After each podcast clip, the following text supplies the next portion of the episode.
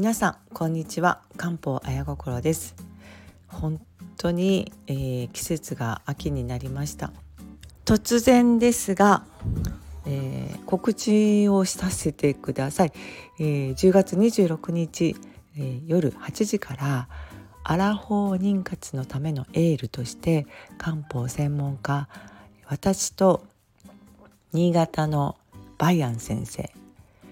山形の幸太郎先生3人で、えー、アラフォー妊活の皆さんへのエールを送りたいと思って放送が決まりました、えー、それに対して私もどんな話をしようかなと思って考えてきました。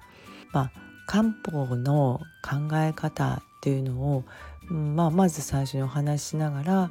まあ、自分自身の経験そしてこうやっておくといいななんて思ったことあとはあの漢方的には養生ですね。それ話、えー、を中心にしたいと思ってます、うん、ぜひぜひ聞いてください。今日はちょっと触りでですね、えー、漢方の基本陰陽五行についてお伝えしておくといいなということだけ、えー、今回の妊活に注目する五臓の中で肝臓心臓、えー、脾臓肺臓腎臓この5つの中で、えー、妊活っていうとなんかねホルモンのこととか一番あの病院行くと検査されますからあ五臓で言えば腎が一番重要だっていうふうに考えます。ただですねこの五臓のの腎だけ元気にすればっていうふうに思うとこれはみんなそれぞれ違う体してますから五臓の中の腎を整えるためにその親の肺とか相国といって相手を制御するこれって難しい五行の考え方があるんですけどがこれね五行説からあ出てます。五行説っていうのは木火土金水。木、えー、木ですね。火火、えー、土金水この5つの元素を、えーまあ、内臓に当てたんです。で例えば腎というのは水なんですね。で心というのは火。こう考えるとですね、えー、水は、えー、相国する火を消します。相手を制御することができる。うん、で、えー、そしてですね、えー、水をこう制御するには土なんですね。例えば洪水が来て土のを積みますけども水を制御するのは土盛りをするという考えがあります。なので、えー、水と土の関係土が水を制御するというふうに考えるとすると腎に関わるのは土っていうのはえー、体の土壌と言われていて、まあ、気血水全てが体の吸収される土壌みたいなところが胃腸の関係です。これ火を胃腸の機能を火に、えー、集約しています。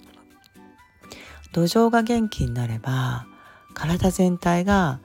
えー、気血水が作られるというふうに考えています。そして土が元気になると、えー、まあ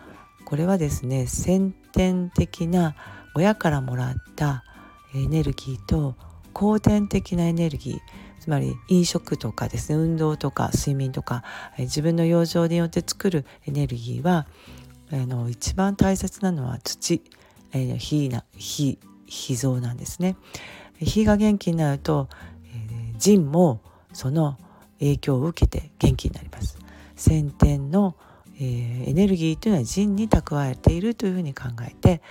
えー、後天的なエネルギーが先天的なエネルギーを、えー、まあ、エネルギー補給させて体全体が元気になるというふうに考えていく。えー、構造の関係でいうと、えー、火と土は水にすごく関係します。でもう一つ腎の親というのは肺と言いましたけども肺のは肺と腎ってえー、まあ、人間の体言って言えば遠いですけどもあの水のね上上限と下限、